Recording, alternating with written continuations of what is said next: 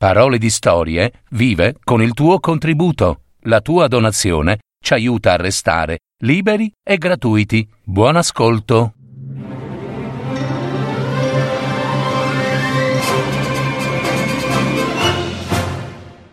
La prigione di cristallo. Una fiaba dei fratelli Grimm.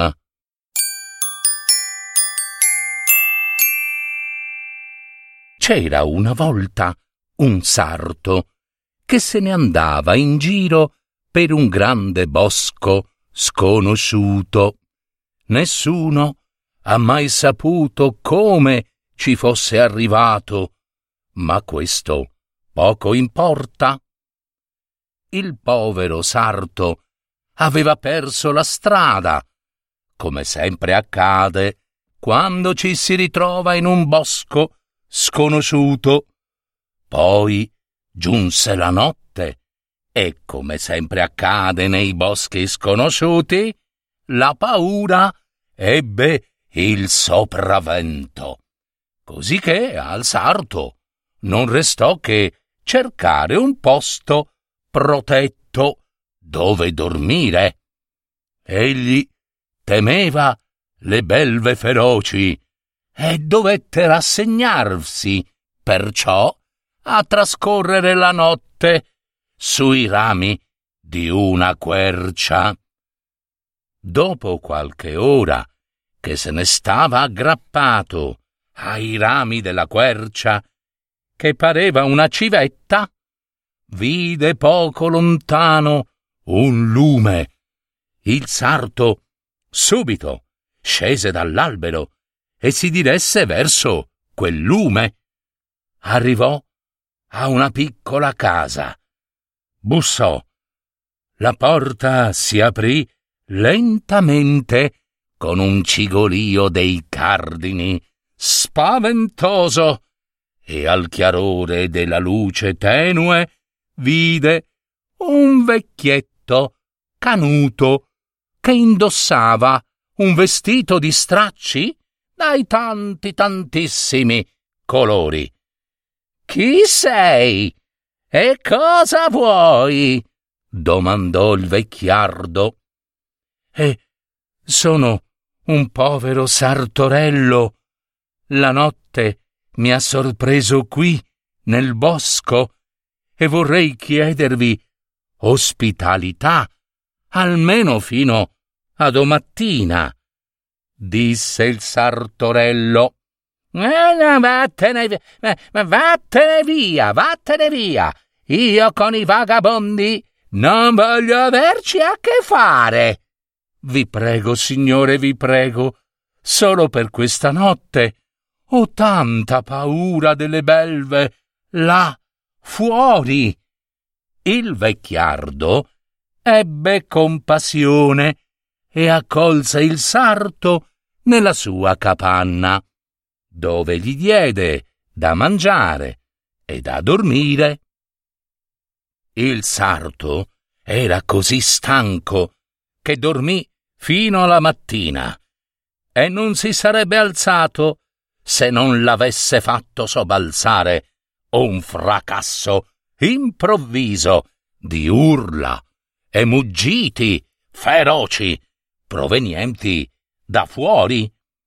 Il sarto si vestì in fretta e corse fuori.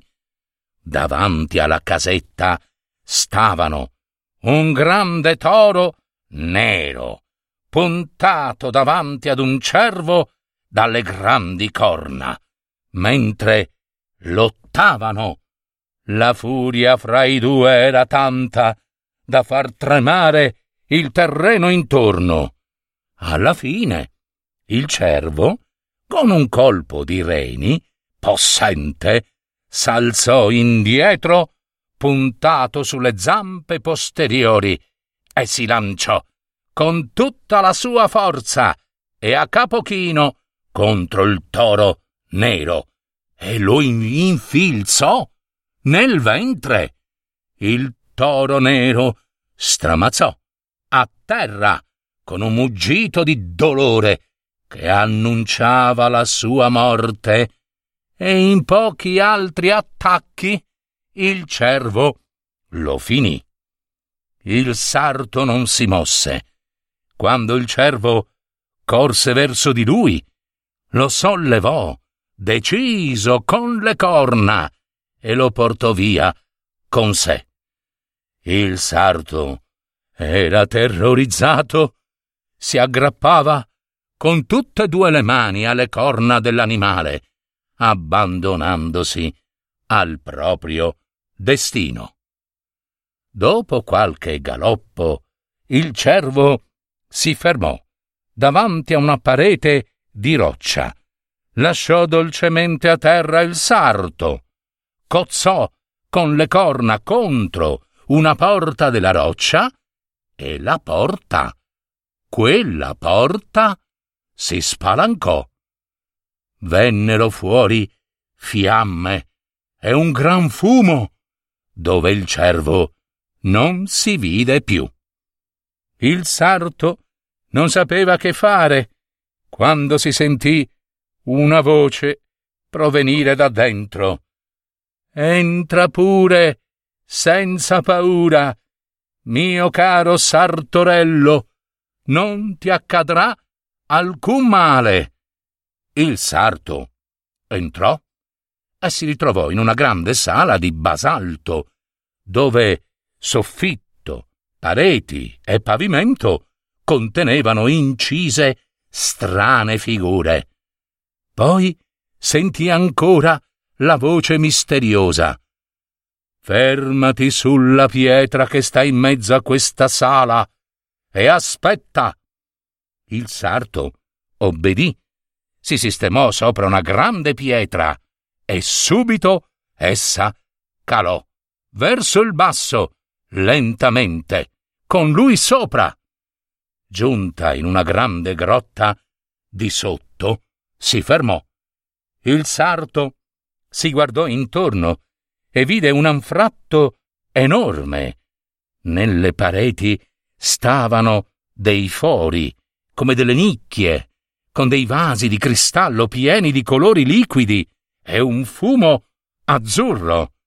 Sul pavimento l'una di fronte all'altra, stavano due grandi casse di cristallo.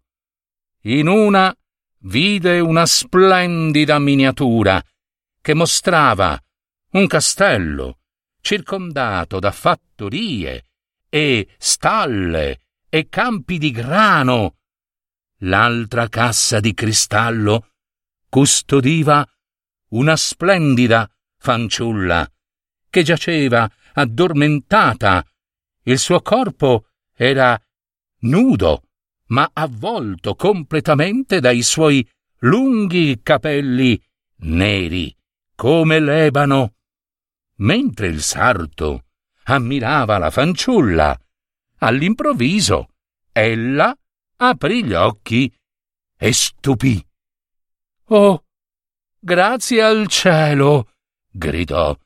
Presto, presto, aiutami ad uscire da questa prigione. Qui, di sotto, troverai un chiavistello d'argento. Il sarto ubbidì, tirò via il chiavistello e la fanciulla uscì dalla prigione di cristallo.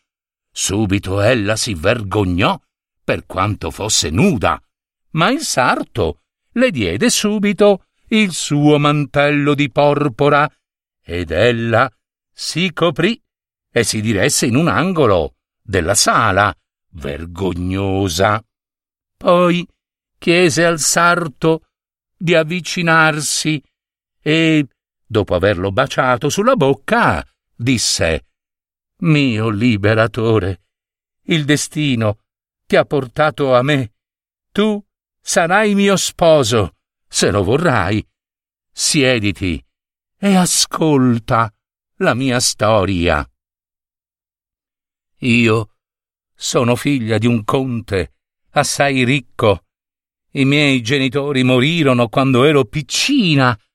Nel testamento mi affidarono al mio fratello maggiore, dal quale fui allevata. Ci volemmo tanto bene che promettemmo di non sposarci mai e di restare insieme fino alla morte. Una sera arrivò nel nostro castello un cavaliere sconosciuto che ci chiese ricovero per la notte. Lo ospitammo con cortesia e durante la cena egli si mostrò gentile e assai cordiale. Terminata la cena, al cavaliere ospite fu assegnata una camera e poi andammo tutti a dormire. Mi ero appena addormentata che subito mi svegliò una musica dolce e soave. Non sapevo da dove venisse quella melodia. Provai così a chiamare la mia cameriera, ma non riuscivo a parlare. Niente. Ero immobilizzata. Una forza misteriosa mi opprimeva il petto. Intanto, nella penombra della lucerna, vidi il cavaliere forestiero entrare nella mia camera. Non potevo muovermi, né chiamare mio fratello in aiuto.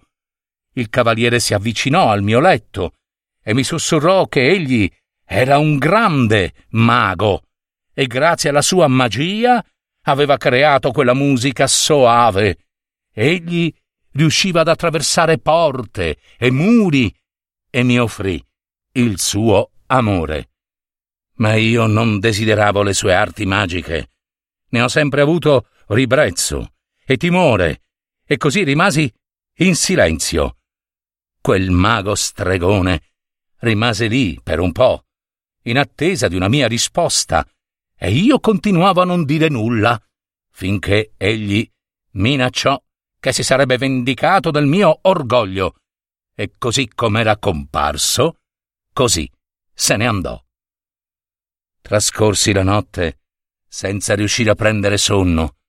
Quando giunse la luce del mattino, corsi nella stanza di mio fratello, ma non lo trovai. E la servitù mi disse che, allo spuntar del giorno, egli era andato a caccia con il cavaliere ospite. Subito un terribile presentimento mi dominò la mente. Feci sellare il mio destriero e mi precipitai al galoppo verso il bosco. Dopo un po' vidi il forestiero stregone venirmi incontro con un grande cervo tenuto alla corda. Gli domandai dove fosse mio fratello e dove avesse preso quel cervo, e invece di rispondermi, egli esplose in una risata da gelare il sangue. Fu a quel punto che, piena di rabbia, estrassi la pistola e sparai. Sparai contro il forestiero. Ero vicino a lui, eh? Non potevo mancarlo. Eppure la palla non lo ferì. Rimbalzò sul suo petto e colpì alla testa il mio cavallo, che stramazzò a terra. Caddi e prima che perdessi conoscenza, il forestiero pronunciò alcune parole incomprensibili. Quando ripresi i sensi, mi ritrovai in questa cassa di cristallo, la mia prigione. Il mago ricomparve e disse che mio fratello era stato trasformato in un cervo. Il nostro castello e tutto d'intorno ridotto in miniatura dentro l'altra cassa di cristallo. La nostra servitù era stata trasformata in fumo azzurro e imprigionati in ampolle di vetro. Bastava che mi piegassi al suo desiderio e ogni cosa sarebbe tornata come prima. E io invece non mi piegai e continuai a tacere. A quel punto egli svanì nel nulla, abbandonandomi nel sonno. Ed ecco, ecco che oggi, aprendo gli occhi, ti vedo e son libera dal maleficio. Aiutami, ti prego. Dobbiamo mettere su quella pietra grande la cassa di vetro dove si trova il mio castello.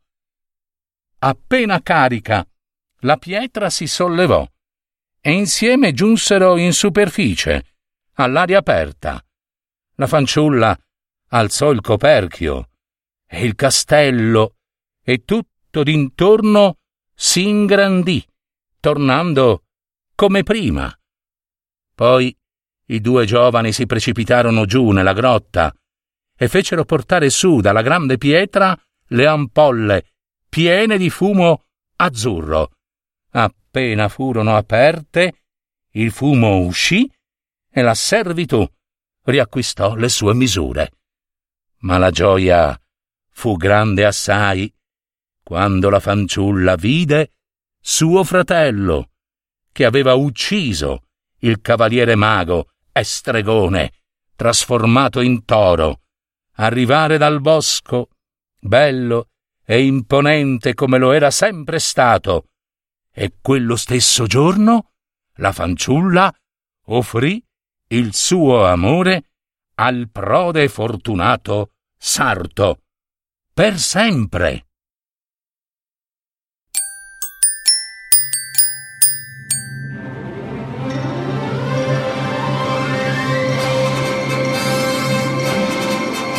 Avete ascoltato Parole di storie, fiabe, favole, racconti, leggende, adattamento e messa in voce di Gaetano Marino. www.paroledistorie.net